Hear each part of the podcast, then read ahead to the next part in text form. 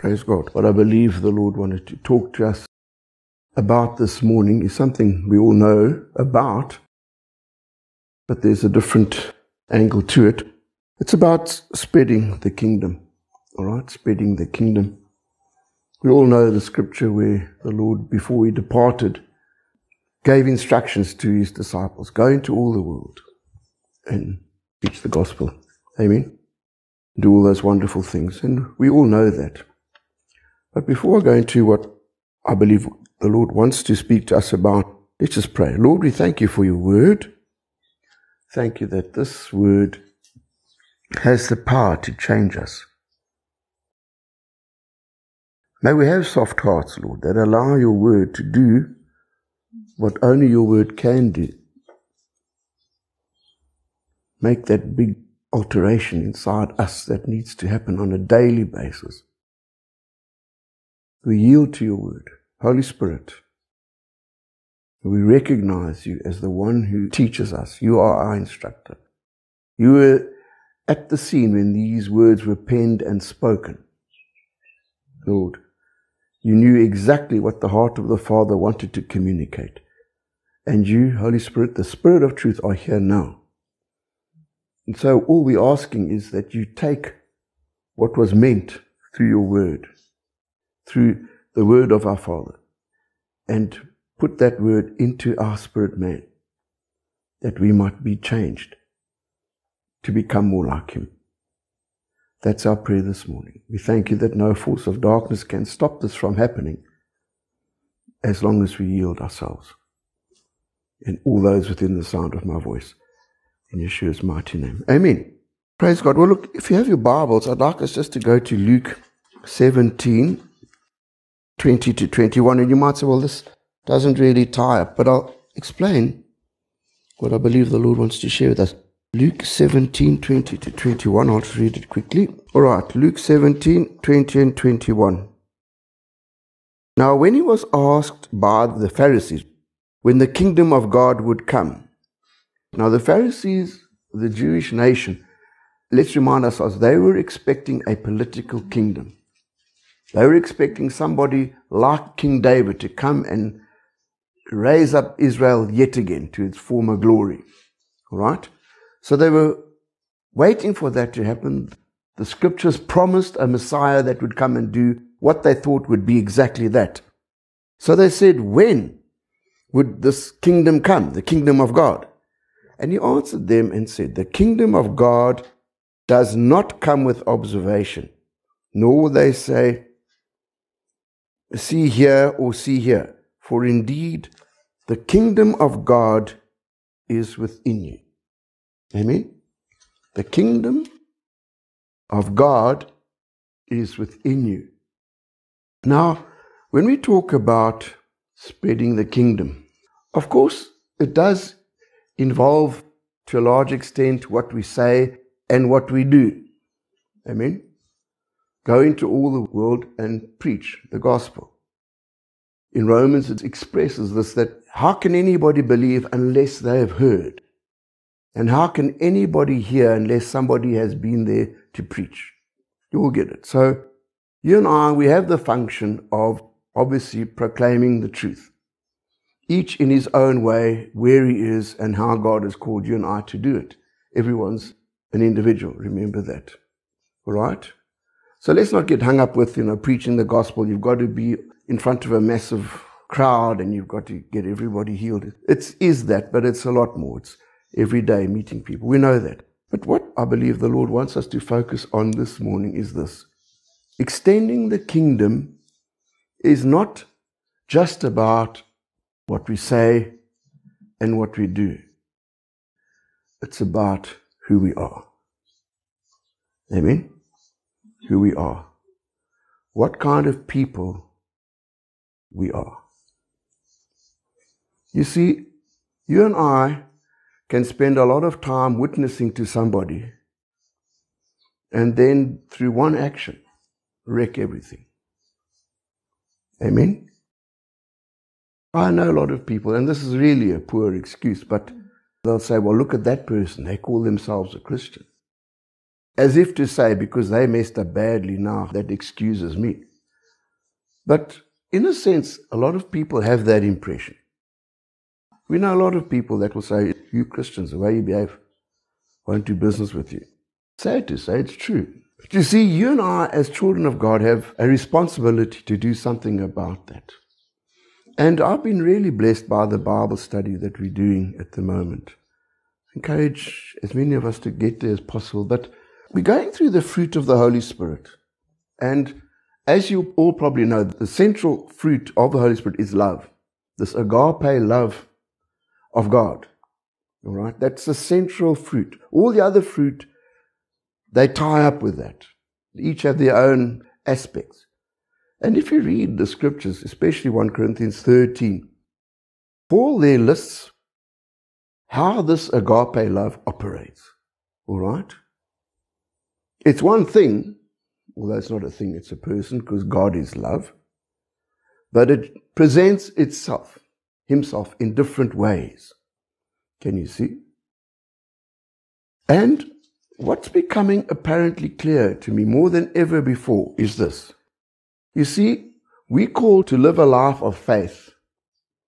And faith is not just about doing the works of God, although it is very much that, but it is also about being like Him.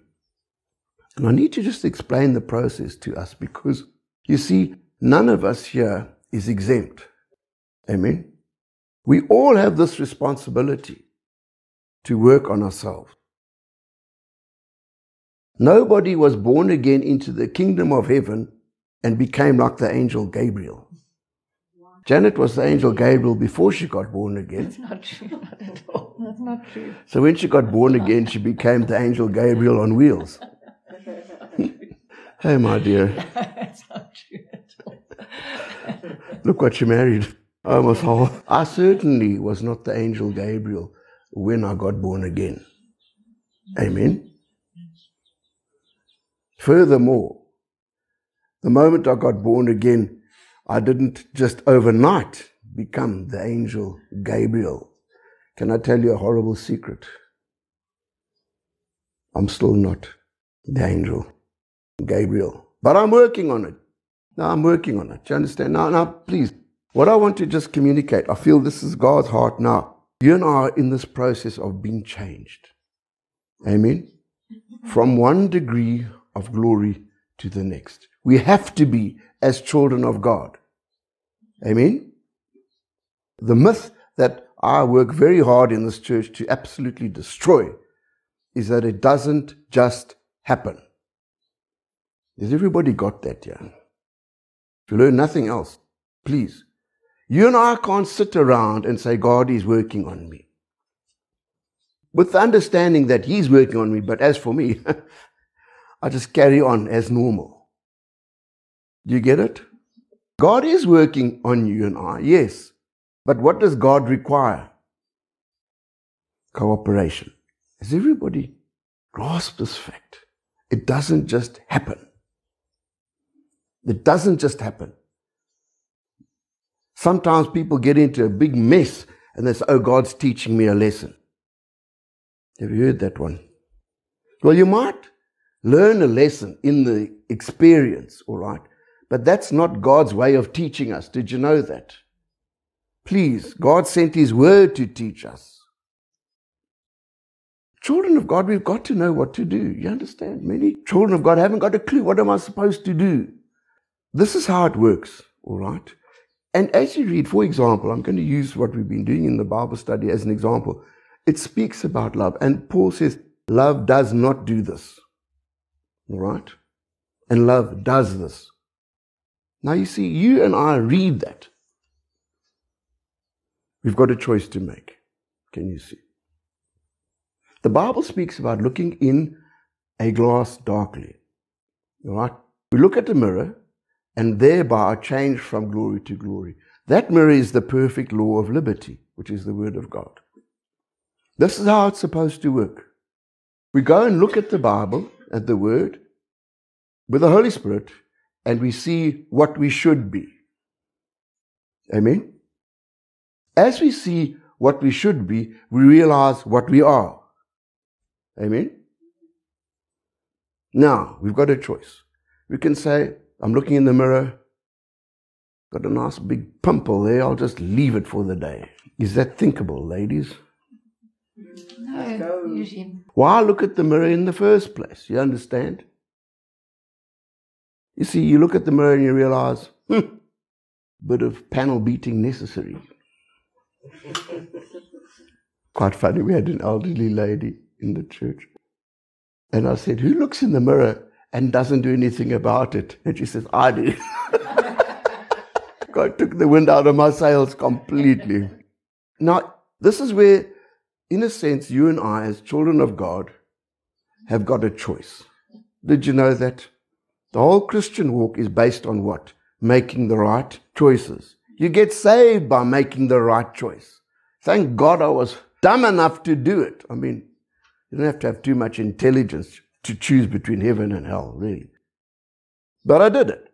But I had to make choice, you see. But it didn't stop there. So you see, as we read the Word of God, we see this is what I'm supposed to be. Maybe we don't even think that we're not like that. That's where the Holy Spirit comes into action. And guess what? The test takes place a little bit down the road. All right? Do you see that? Now you see, here is the whole process. We see it in the Word. The test comes, and right there, we have to make a choice. Please let me say this again for the millionth time. God will never ask you and I to do something we can't do. Would you give me an amen for that, please? Amen. However, very often, and if we are serious about growing, He will ask us to do something I don't want to do. You get it? And most often, when you and I have the courage, the strength of character, to say, no, I'm going to do what I don't want to do, that's when we grow. All right? Yolandi, I'm really amazed. She had this horrific crash yesterday. We announced that the service starts at 9:30, but we're going to have prayer at 9:00, 8:45. 9:15. Ring, ring, and who's there? 1, 2, 3. Now, this morning, when you woke up and the prospect of walking to church because the car doesn't work came to your mind, you had a choice, did you not? I'm going to church. And God will bless you, you see. That's a lovely example. But let me tell you, that sort of thinking comes into you in my life all the time. You read about the love of God, and the Bible says in 1 Corinthians 13, it says, love does not parade itself. Does not parade itself. Now you see, you read that, oh, that's wonderful. I don't parade myself. Do I, Haley? Speak into the microphone. I want it on record. No. But let me tell you, that didn't happen overnight. There was a time in my life where, guess what? Graham loved to parade himself. And it's dangerous if you had that attitude and you play the trumpet. Amen? I've shared this before. It's so embarrassing that I'll share it again. I went to the minister. This one church was really going well. Anointing had come upon them. This was the height of the charismatic revival. And there this minister was doing so well with this wonderful congregation. And old Graham, he creeps up to the minister and says, would you like someone to play the trumpet? Who do you think that someone was, by any chance? Was I promoting somebody else? Oh no, Graham wanted to parade himself. I mean, especially seeing there was a choir. I was unmarried at the time, by the way. Filled with these beautiful girls. And my soul, did I come in on the trumpet? There's one problem though. For your information, those who don't know music, a trumpet is a transposing instrument. which means what's written and what is sounded, there's a tone difference. I came in onward Christian soldiers, but the trumpet came in on the third verse, a whole tone out. Do you want to see somebody creep home very quietly? Amen? Very quietly. I put my trumpet in the boot, didn't mention it again. Now, but you see, that was the old nature. But it goes on. It's very demanding, this.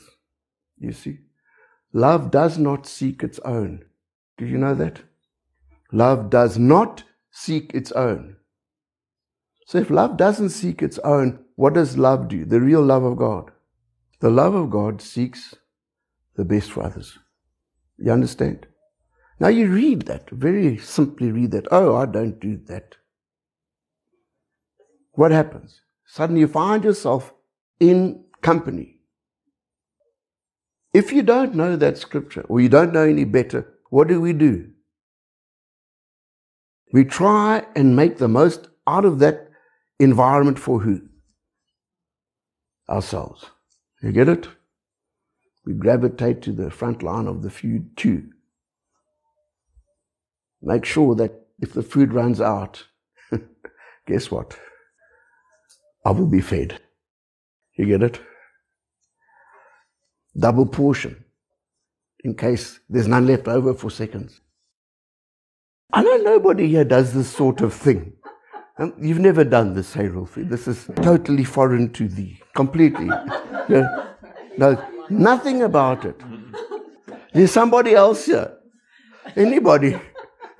Is it just me? No, just you. That's a lie. Well, what I'm trying to say is, you see, now, the old man comes into a situation and wants to behave like that. Amen? But the word says, no, seek the best for others. You see, that's love. Think of everybody else first. You see? Very often I'm talking about society because it's common to us all. Who do we gravitate to in the natural? People that we sort of feel are going to make us look good to be with. Am I right? We see the nerd, the wimp, whatever over there. Ignore them. No, I don't want to associate with them. Do you understand? But what does love do? You get it? You see now? The point is this, that you and I come into a situation and we know what the word says. The word says love does not seek its own. Doesn't. Now the temptation is to seek your own. All right? Make sure that chocolate cake looks after you. It's quite funny. And Janet and I were invited. What was the occasion, B? We had to bring a cake. It was very embarrassing, but this is, you know, dirty washing morning. They asked us, please bring a cake. Please bring a cake. They didn't give us any detail. We bought a cake. We bought one of these instant cakes, you see. We made it up. And I don't know if you know, but these things are sort of like, you know, designed for one glutton. Not two. We arrive at the party, the whole world and his dog is there, plus children. And now it's time for dessert. Da, da, da, da, da, da, da. The barons are going to feed you. Oh my soul. Out comes this pathetic crumb. Fortunately, there were a whole lot of, what do they call it, slimmy slim crowd there. They had their own little dish over there. So that relieved us of half the embarrassment. But let me tell you, this was a very nice cake. And we'd scraped all the cash together to buy them because they're not cheap. And I was eyeing this cake. And I was looking at the crowd and I thought, you're going home hungry, boy. But you see, the old nature has said, before we I will cut the cake. Stand back, run off with half of it. But you understand, I mean, that thing was polished in about 2 seconds. It was embarrassing. But you see, when you come into a situation like that, what's got to be our mentality? You see? We've got to choose. No, forget about me. Forget about me. You get it? And let me just say this. This is the beauty of it. Let's just read the scripture. Remember, this opening scripture was, the kingdom of God is within us, within you. Amen? Within you. You got that? Let's just go to Galatians. Galatians 4. I'm just going to read from 12 to 22. This is Paul. Now, Paul had quite a job. All right? Galatians 4, 12 to 22. Brethren, now you must understand something about Paul. He took his job seriously. Amen. He didn't believe in pastoring by remote control, as in internet. I'll put out the word and just trust you lot will get on with it. He was hands-on when he could be. But sometimes he couldn't. That's why he resorted to writing letters.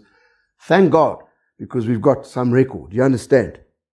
Brethren, I urge you, speaking to the church at Galatia, I urge you to become like me, for I became like you. All right? You have not injured me at all. You know that because of physical infirmity, I preached the gospel to you at the first. And my trial, which was in my flesh, you did not despise or reject. But you received me as an angel of God, even as Christ Jesus. What then was the blessing you enjoyed? For I bear you witness that, if possible, you would have plucked out your own eyes and given them to me. That doesn't mean he had eye problems, by the way, for information. Have I therefore become your enemy because I tell you the truth? They zealously caught you, but for no good. Yes, they want to exclude you, that you may be zealous for them. But it is good to be zealous in a good thing, always and not only when I am present with you. Now listen to this. My little children, for whom I labor in birth again until Christ is formed in you. I would like to be present with you now and to change my tone, for I have doubts about you. Let me explain it. What had actually happened is Paul had established this church at great expense to himself, as you can see. And then he was away because he had to go all over the place. And then the Judaizers came to try and get the people to follow them, you see. And the sad thing is they went for it, all right? They went for it. They had to try and fight back to get them back, you see. And that's why we have the book of Galatians, actually. But notice what he says. All this trouble he went through, for what purpose? Christ to be formed in you. Amen? Remember, the kingdom of God is in us. I'm trying to tie a few things together here, you see. But Christ, when you and I get born again, yes, he's in us. But there's a process of him being in us and being formed in us, is what we're talking about. Do you see that? Being formed in us. If Christ is formed in us, we become like him. Can I ask you a question? Who's the king of the kingdom? Christ, Yeshua, Jesus, right?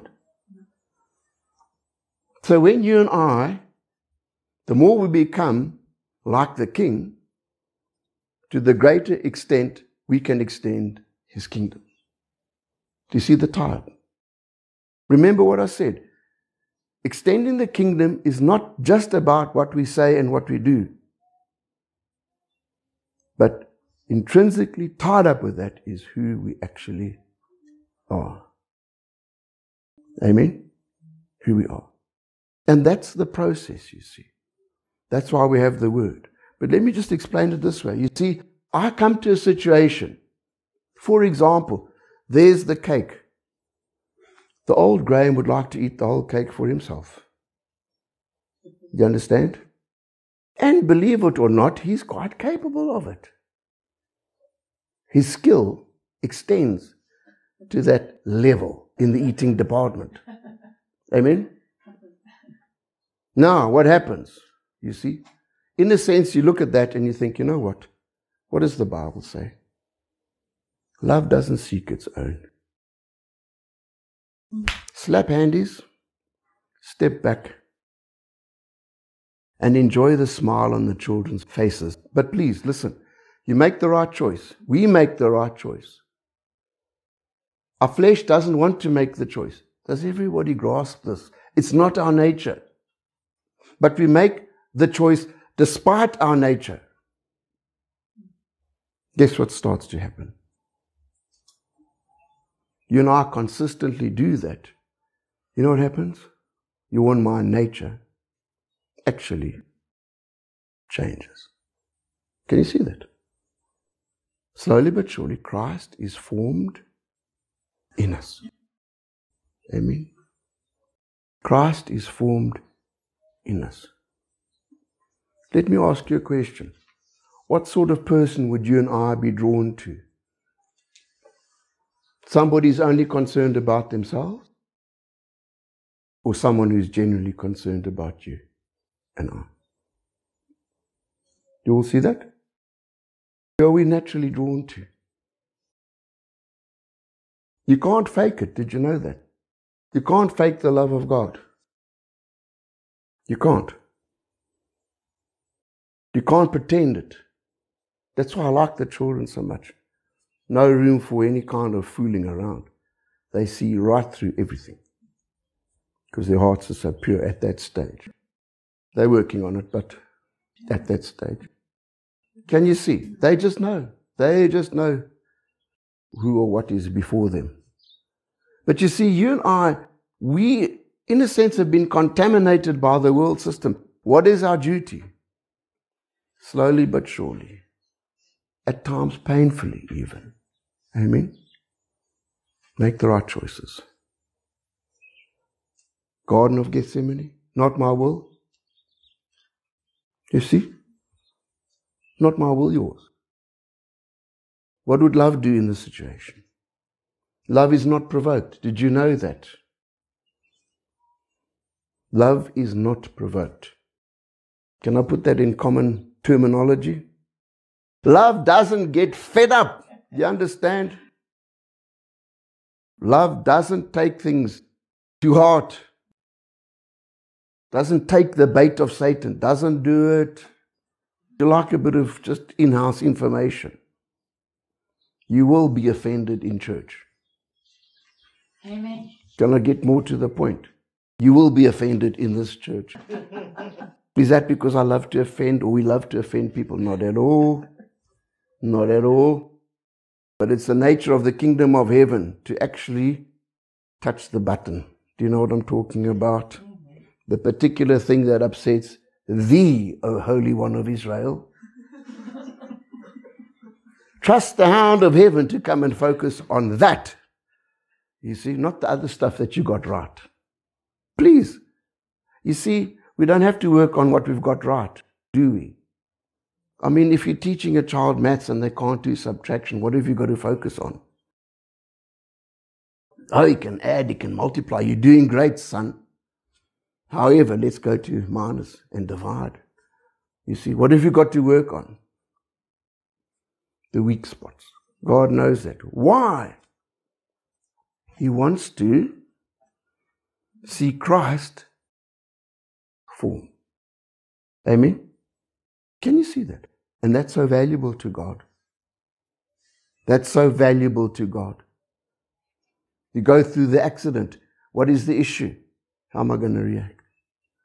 Is it not? How am I going to react? I get into a troubled situation. What am I going to do? And God is sitting on the sidelines. Let's see what He does. And we blow it maybe. We get angry. We do the wrong thing. Do you know what happens? Back on the track of life, round the mountain. And then what happens? Similar situation comes our way. Oh, surprise, surprise. Well, there's no surprises in it. What's the whole issue? God won't let go until what? Christ is formed in us. Amen? If you have anger issues, let me tell you, look to be provoked. Look forward to the opportunity to throw your toys out of the cot. And guess what's going to happen? It's going to happen time and time and time again until such time as what? You wise up and you say, you know what? I'm not going to throw my toys out of the cot. And then God says, okay, we can stop with that test. There was a time in my life when God had to deal with my impatience. He's still working on it, by the way. But I was impatient on steroids. And I got it from my father. My father was the most impatient man I've ever met. I went fishing with him once. Oh, my soul. Got in the car, foot flat, we're going fishing. We arrive at this place, get everything into the boat, we're going fishing. And then we finish, get in the car, let's go home. He had no peace. He was just in a rush all the time. God's teaching me patience. There was a stage in my life, I lived in a small village.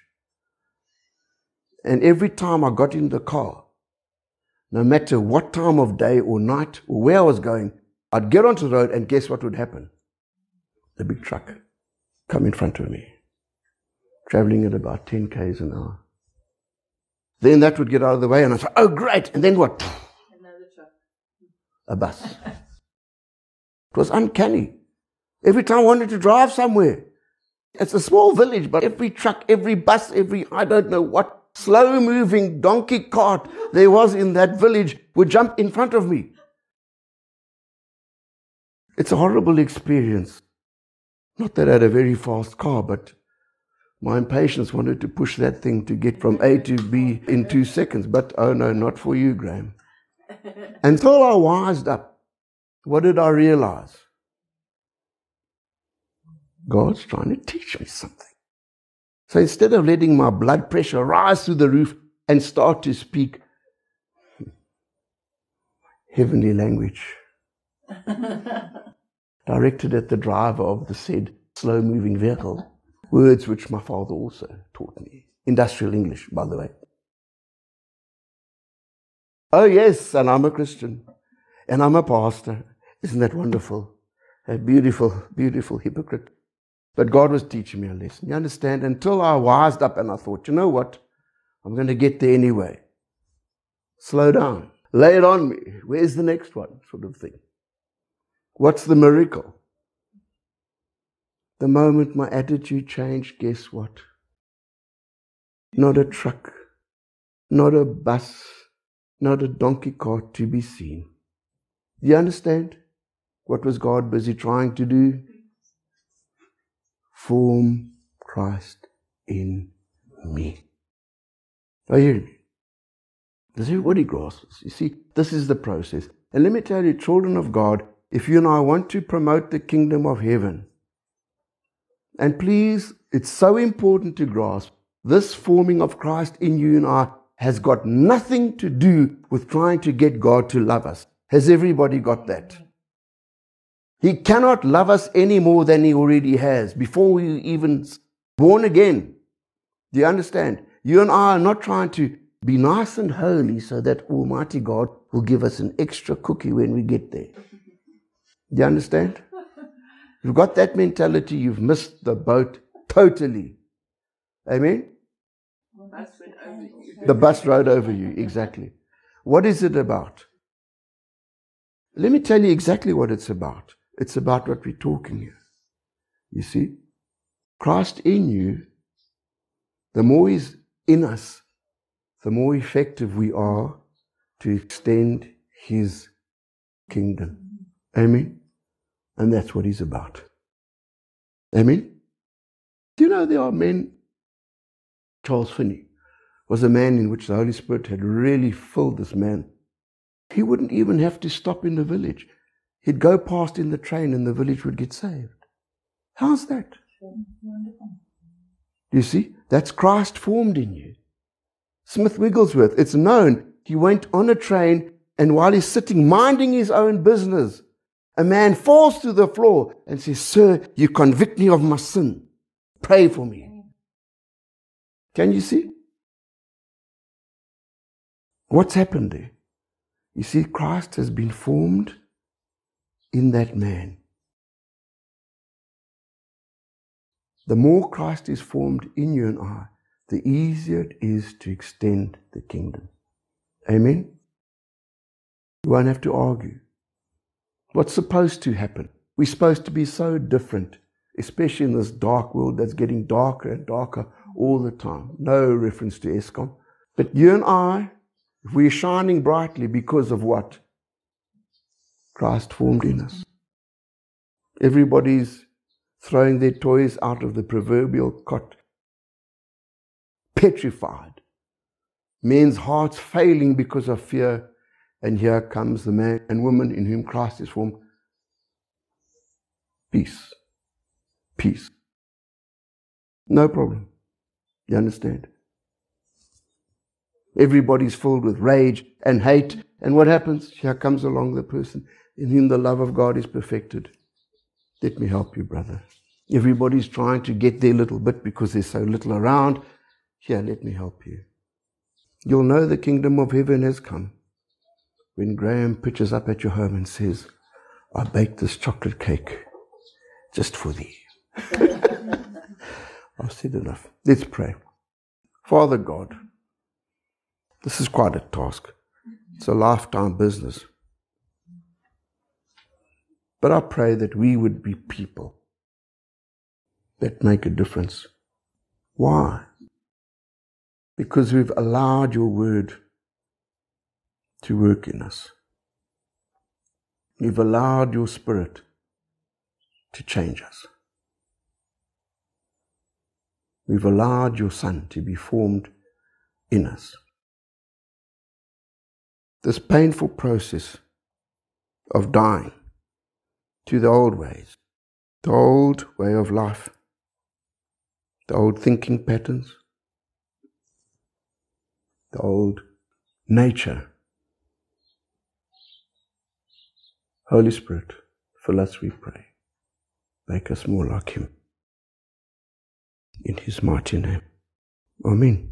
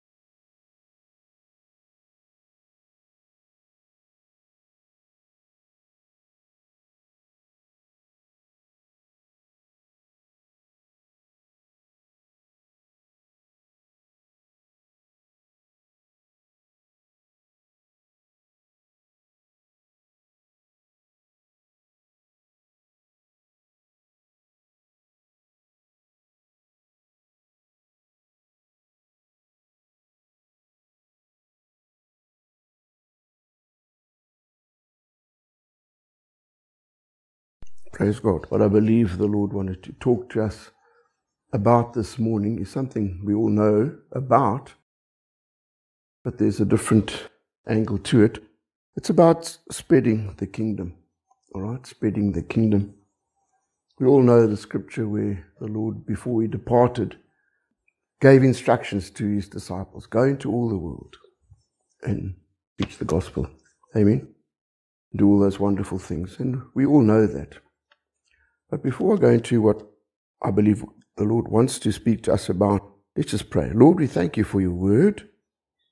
Thank you that this word has the power to change us. May we have soft hearts, Lord, that allow your word to do what only your word can do. Make that big alteration inside us that needs to happen on a daily basis. We yield to your word, Holy Spirit. We recognize you as the one who teaches us. You are our instructor. You were at the scene when these words were penned and spoken. Lord, you knew exactly what the heart of the Father wanted to communicate. And you, Holy Spirit, the Spirit of truth, are here now. And so all we're asking is that you take what was meant through your word, through the word of our Father, and put that word into our spirit man, that we might be changed to become more like Him. That's our prayer this morning. We thank You that no force of darkness can stop this from happening as long as we yield ourselves and all those within the sound of my voice. In Yeshua's mighty name. Amen. Praise God. Well, look, if you have your Bibles, I'd like us just to go to Luke 17, 20 to 21. And you might say, well, this doesn't really tie up, but I'll explain what I believe the Lord wants to share with us. Luke 17, 20 to 21. I'll just read it quickly. All right, Luke 17, 20 and 21. Now, when He was asked by the Pharisees when the kingdom of God would come. Now, the Pharisees, the Jewish nation, let's remind ourselves, they were expecting a political kingdom. They were expecting somebody like King David to come and raise up Israel yet again to its former glory. All right? So they were waiting for that to happen. The scriptures promised a Messiah that would come and do what they thought would be exactly that. So they said, when would this kingdom come, the kingdom of God? And He answered them and said, the kingdom of God does not come with observation, nor will they say, see here or see here. For indeed, the kingdom of God is within you. Amen? The kingdom of God is within you. Now, when we talk about spreading the kingdom, of course, it does involve to a large extent what we say and what we do. Amen? Go into all the world and preach the gospel. In Romans, it expresses this, that how can anybody believe unless they have heard? And how can anybody hear unless somebody has been there to preach? You will get it. So you and I, we have the function of obviously proclaiming the truth, each in his own way, where he is and how God has called you and I to do it. Everyone's an individual. Remember that. All right? So let's not get hung up with, preaching the gospel. You've got to be in front of a massive crowd and you've got to get everybody healed. It is that, but it's a lot more. It's every day meeting people. We know that. But what I believe the Lord wants us to focus on this morning is this. Extending the kingdom is not just about what we say and what we do. It's about who we are. Amen? Who we are. What kind of people we are. You see, you and I can spend a lot of time witnessing to somebody and then through one action wreck everything. Amen? I know a lot of people, and this is really a poor excuse, but they'll say, well, look at that person. They call themselves a Christian. As if to say, because they messed up badly now, that excuses me. But in a sense, a lot of people have that impression. We know a lot of people that will say, you Christians, the way you behave, won't do business with you. Sad to say, it's true. But you see, you and I, as children of God, have a responsibility to do something about that. And I've been really blessed by the Bible study that we're doing at the moment. I encourage as many of us to get there as possible. But we're going through the fruit of the Holy Spirit. And as you all probably know, the central fruit of the Holy Spirit is love. This agape love of God. All right? That's the central fruit. All the other fruit, they tie up with that. They each have their own aspects. And if you read the scriptures, especially 1 Corinthians 13, Paul there lists how this agape love operates. All right? It's one thing, although it's not a thing, it's a person, because God is love. But it presents himself in different ways. Can you see? And what's becoming apparently clear to me more than ever before is this. You see, we're called to live a life of faith. And faith is not just about doing the works of God, although it is very much that, but it is also about being like Him. And I need to just explain the process to us because, you see, none of us here is exempt Amen. We all have this responsibility to work on ourselves. Nobody was born again into the kingdom of heaven and became like the angel Gabriel. Wow. Janet was the angel Gabriel before she got born again. That's not true. Not at all. That's not true. So when she got born again, she became the angel Gabriel on wheels. Hey, my dear. That's not true at all. Look what she married. I certainly was not the angel Gabriel when I got born again. Amen. Furthermore, the moment I got born again, I didn't just overnight become the angel Gabriel. Can I tell you a horrible secret? I'm still not the angel Gabriel, but I'm working on it. Now I'm working on it. Do you understand? Now, please, what I want to just communicate, I feel this is God's heart now. You and I are in this process of being changed. Amen. From one degree of glory to the next. We have to be as children of God. Amen. The myth that I work very hard in this church to absolutely destroy is that it doesn't just happen. Has everybody got that? Yeah. If you learn nothing else, please. You and I can't sit around and say, God is working on me. With the understanding that He's working on me, but as for me, I just carry on as normal. Do you get it? God is working on you and I, yes. But what does God require? Cooperation. Has everybody grasped this fact? It doesn't just happen. It doesn't just happen. Sometimes people get into a big mess and they say, oh, God's teaching me a lesson. Have you heard that one? Well, you might learn a lesson in the experience, all right? But that's not God's way of teaching us. Did you know that? Please, God sent His word to teach us. Children of God, we've got to know what to do. You understand? Many children of God haven't got a clue. What am I supposed to do? This is how it works, all right? And as you read, for example, I'm going to use what we've been doing in the Bible study as an example. It speaks about love. And Paul says, love does not do this, all right? And love does this. Now, you see, you and I read that. We've got a choice to make. Can you see? The Bible speaks about looking in a glass darkly. All right? We look at the mirror and thereby are changed from glory to glory. That mirror is the perfect law of liberty, which is the Word of God. This is how it's supposed to work. We go and look at the Bible, at the Word, with the Holy Spirit, and we see what we should be. Amen?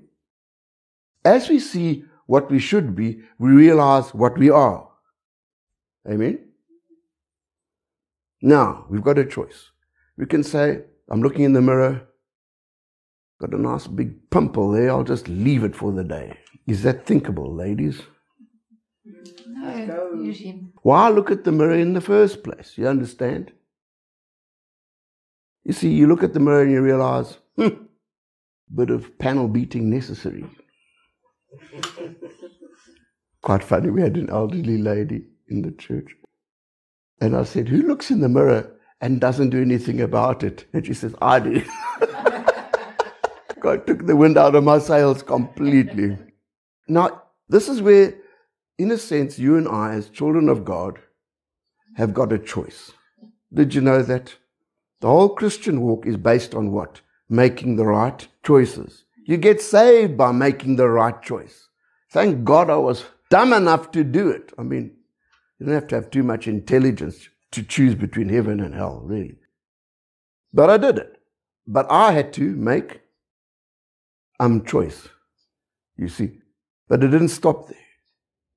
So you see, as we read the Word of God, we see this is what I'm supposed to be.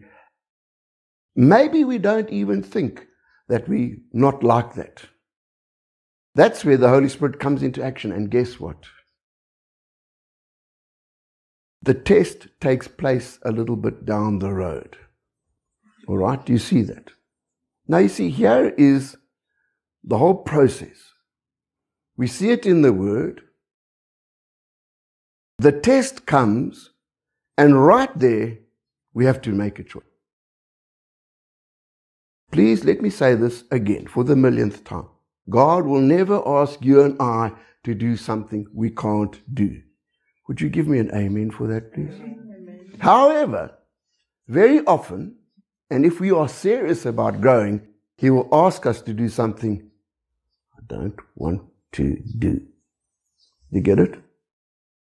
And most often, when you and I have the courage, the strength of character, to say, no, I'm going to do what I don't want to do, that's when we grow.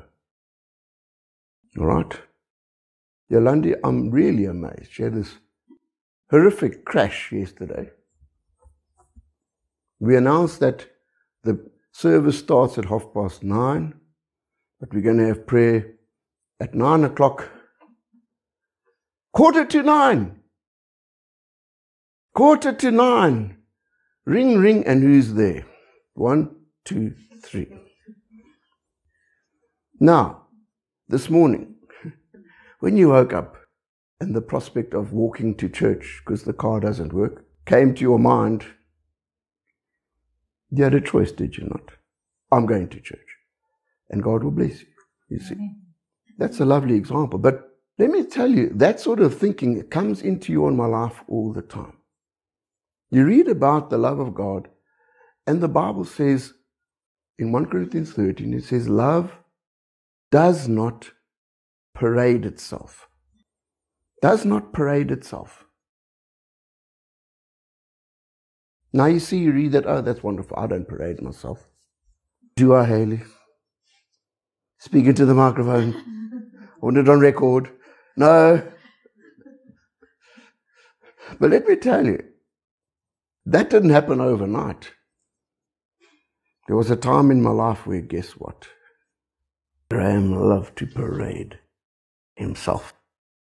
And it's dangerous if you had that attitude and you play the trumpet. Amen? I've shared this before. It's so embarrassing that I'll share it again. I went to the minister. This one church was really going well. Anointing had come upon them. This was the height of the charismatic revival. And there this minister was doing so well with this wonderful congregation. And old Graham, he creeps up to the minister and says, would you like someone to play the trumpet? Who do you think that someone was, by any chance? Was I promoting somebody else? Oh no, Graham wanted to parade himself. I mean, especially seeing there was a choir. I was unmarried at the time, by the way. Filled with these beautiful girls. And my soul, did I come in on the trumpet? There's one problem, though. For your information, those who don't know music, a trumpet is a transposing instrument, which means what's written and what is sounded, there's a tone difference. I came in, onward Christian soldiers. But the trumpet came in on the 3rd verse. A whole tone out. Do you want to see somebody creep home very quietly? Amen? Very quietly. I put my trumpet in the boot. Didn't mention it again. Now, but you see, that was the old nature. But it goes on. It's very demanding, this. You see? Love does not seek its own. Do you know that? Love does not seek its own. So if love doesn't seek its own, what does love do? The real love of God. The love of God seeks the best for others. You understand? Now you read that, very simply read that. Oh, I don't do that. What happens? Suddenly you find yourself in company. If you don't know that scripture, or you don't know any better, what do? We try and make the most out of that environment for who? Ourselves. You get it? We gravitate to the front line of the food queue. Make sure that if the food runs out, guess what? I will be fed. You get it? double portion in case there's none left over for seconds. I know nobody here does this sort of thing. You've never done this, hey, Rolfie. This is totally foreign to thee, completely. No, nothing about it.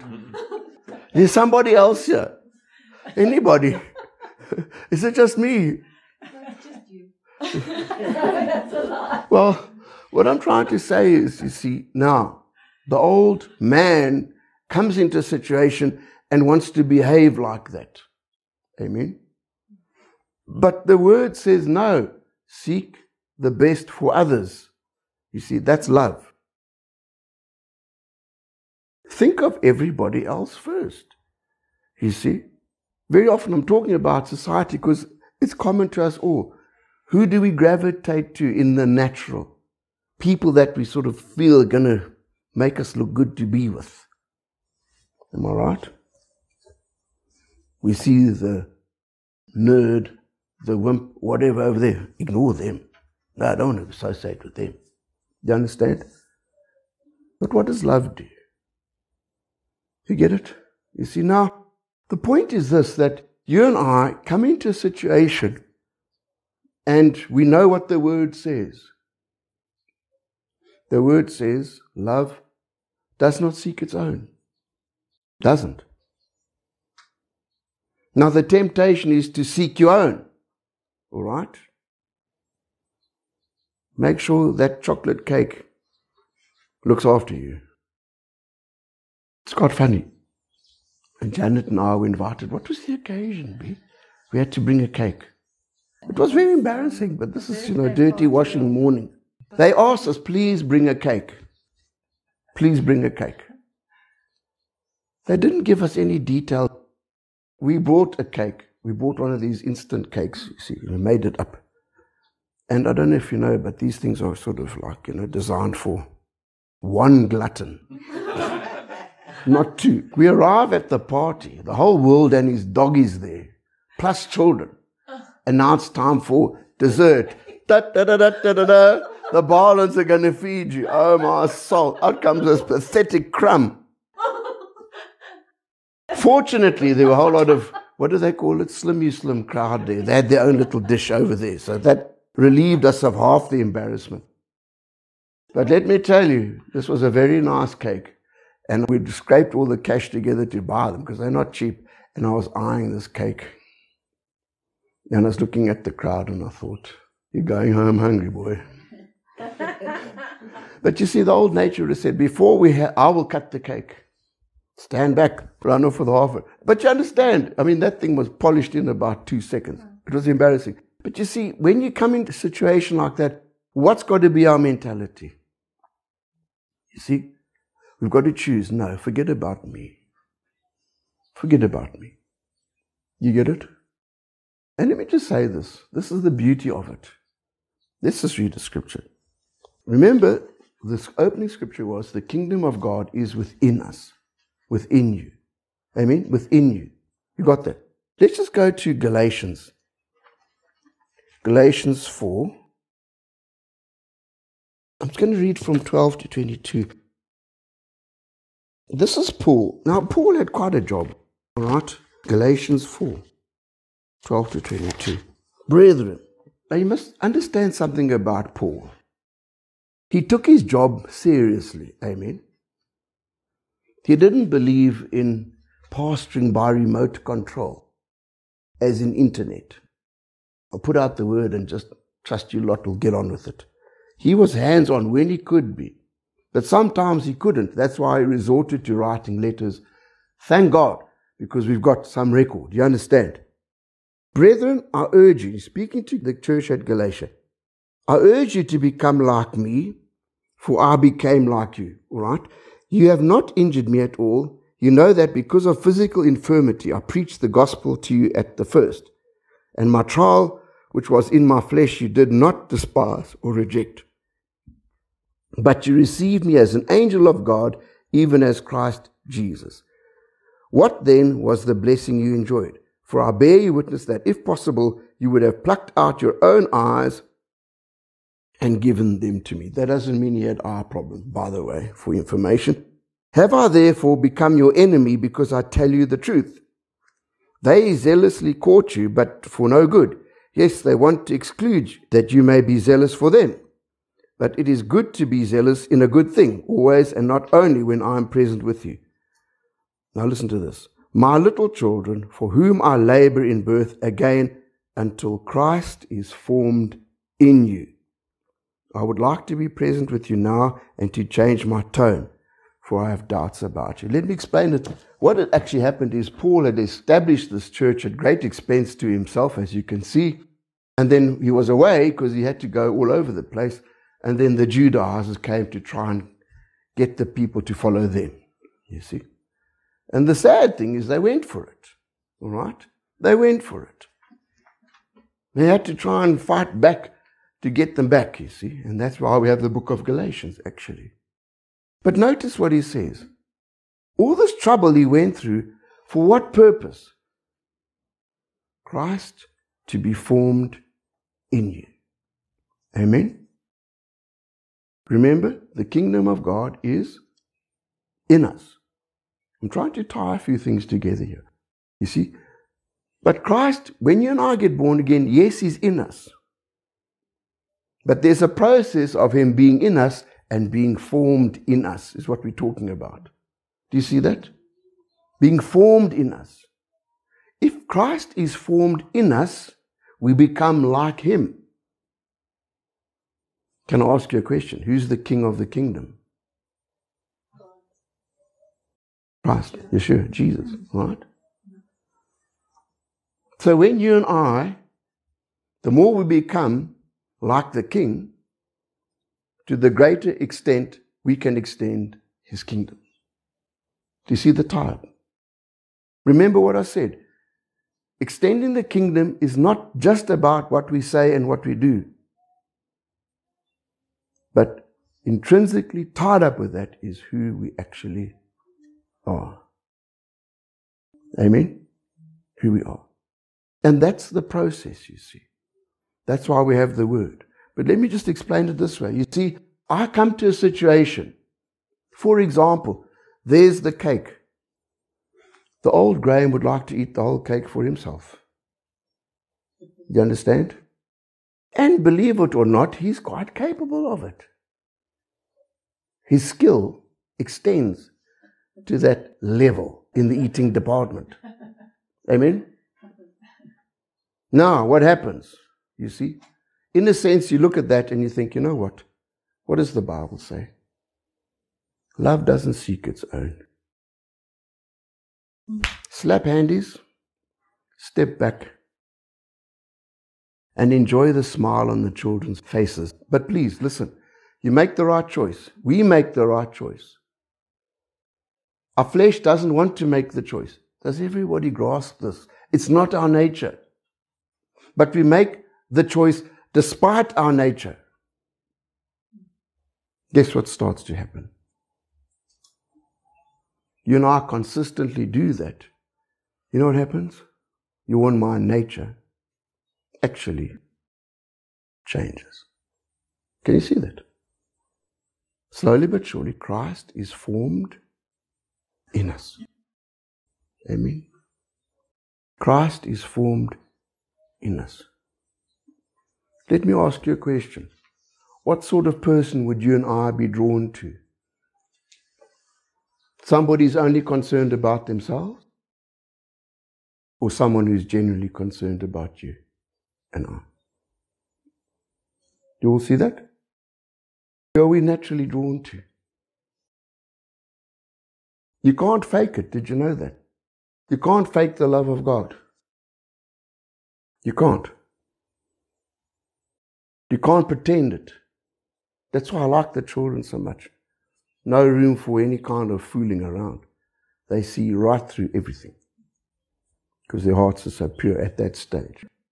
They're working on it, but at that stage.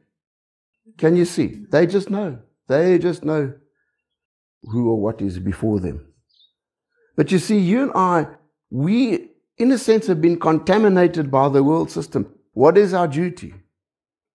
Slowly but surely, at times painfully even, amen, Make the right choices.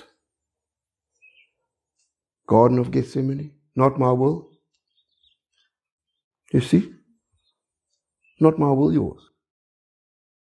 What would love do in this situation? Love is not provoked. Did you know that? Love is not provoked. Can I put that in common terminology? Love doesn't get fed up. You understand?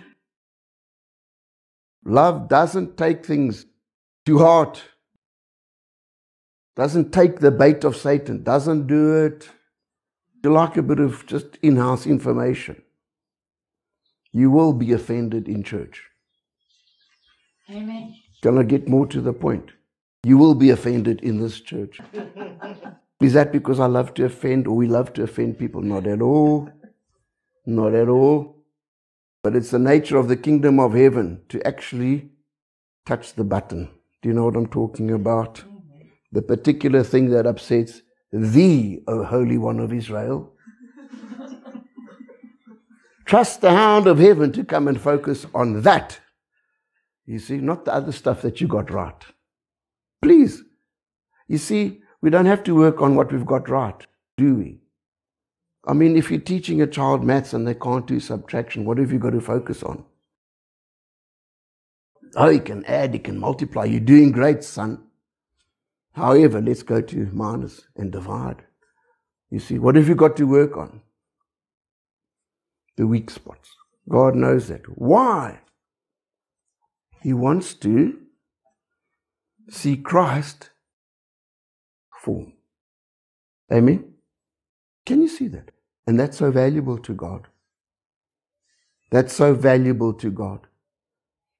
You go through the accident. What is the issue? How am I going to react? Is it not?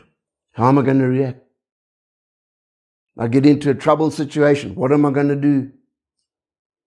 And God is sitting on the sidelines. Let's see what He does.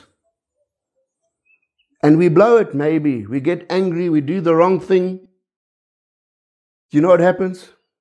Back on the track of life, round the mountain. And then what happens? Similar situation comes our way. Oh, surprise, surprise. Well, there's no surprises in it. What's the whole issue? God won't let go until what? Christ is formed in us. Amen? If you have anger issues, let me tell you, look to be provoked. Look forward to the opportunity to throw your toys out of the cot. And guess what's going to happen?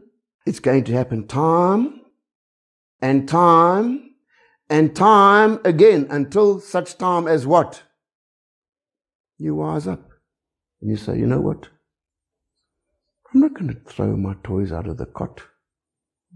And then God says, okay, we can stop with that test. There was a time in my life when God had to deal with my impatience. He's still working on it, by the way. But I was impatient on steroids. And I got it from my father. My father was the most impatient man I've ever met. I went fishing with him once. Oh, my soul. Oh, my soul. Got in the car. Foot flat. We're going fishing. We arrive at this place. Get everything into the boat. We're going fishing. And then we finish. Get in the car. Let's go home. That he just had no peace. He's just in a rush all the time. God's teaching me patience. There was a stage in my life. I lived in a small village. And every time I got in the car, no matter what time of day or night or where I was going, I'd get onto the road and guess what would happen? The big truck come in front of me, traveling at about 10 k's an hour. Then that would get out of the way and I'd say, oh great, and then what? Another truck. A bus. It was uncanny. Every time I wanted to drive somewhere. It's a small village, but every truck, every bus, every I don't know what slow-moving donkey cart there was in that village would jump in front of me. It's a horrible experience. Not that I had a very fast car, but My impatience wanted to push that thing to get from A to B in 2 seconds. But, oh no, not for you, Graham. Until I wised up, what did I realize? God's trying to teach me something. So instead of letting my blood pressure rise through the roof and start to speak heavenly language, directed at the driver of the said slow-moving vehicle, words which my father also taught me. Industrial English, by the way. Oh yes, and I'm a Christian, and I'm a pastor. Isn't that wonderful? A beautiful, beautiful hypocrite. But God was teaching me a lesson. You understand? Until I wised up and I thought, you know what? I'm going to get there anyway. Slow down. Lay it on me. Where's the next one? Sort of thing. What's the miracle? The moment my attitude changed, guess what? Not a truck, not a bus, not a donkey cart to be seen. Do you understand? What was God busy trying to do? Form Christ in me. Are you hearing me? Does everybody grasp this? You see, this is the process. And let me tell you, children of God, if you and I want to promote the kingdom of heaven, and please, it's so important to grasp, this forming of Christ in you and I has got nothing to do with trying to get God to love us. Has everybody got that? He cannot love us any more than He already has before we even born again. Do you understand? You and I are not trying to be nice and holy so that Almighty God will give us an extra cookie when we get there. Do you understand? You've got that mentality, you've missed the boat totally. Amen? Well, the bus went over you. The bus rode over you, exactly. What is it about? Let me tell you exactly what it's about. It's about what we're talking here. You see? Christ in you, the more He's in us, the more effective we are to extend His kingdom. Amen? And that's what He's about. Amen? Do you know there are men, Charles Finney was a man in which the Holy Spirit had really filled this man. He wouldn't even have to stop in the village. He'd go past in the train and the village would get saved. How's that? You see, that's Christ formed in you. Smith Wigglesworth, it's known, he went on a train and while he's sitting minding his own business, a man falls to the floor and says, "Sir, you convict me of my sin. Pray for me." Can you see? What's happened there? You see, Christ has been formed in that man. The more Christ is formed in you and I, the easier it is to extend the kingdom. Amen? You won't have to argue. What's supposed to happen? We're supposed to be so different, especially in this dark world that's getting darker and darker all the time. No reference to ESCOM. But you and I, we're shining brightly because of what? Christ formed in us. Everybody's throwing their toys out of the proverbial cot, petrified. Men's hearts failing because of fear. And here comes the man and woman in whom Christ is formed. Peace. Peace. No problem. You understand? Everybody's filled with rage and hate. And what happens? Here comes along the person in whom the love of God is perfected. Let me help you, brother. Everybody's trying to get their little bit because there's so little around. Here, let me help you. You'll know the kingdom of heaven has come when Graham pitches up at your home and says, "I baked this chocolate cake just for thee." I've said enough. Let's pray. Father God, this is quite a task. It's a lifetime business. But I pray that we would be people that make a difference. Why? Because we've allowed your word to work in us. We've allowed your spirit to change us. We've allowed your Son to be formed in us. This painful process of dying to the old ways, the old way of life, the old thinking patterns, the old nature. Holy Spirit, fill us, we pray. Make us more like Him. In His mighty name. Amen.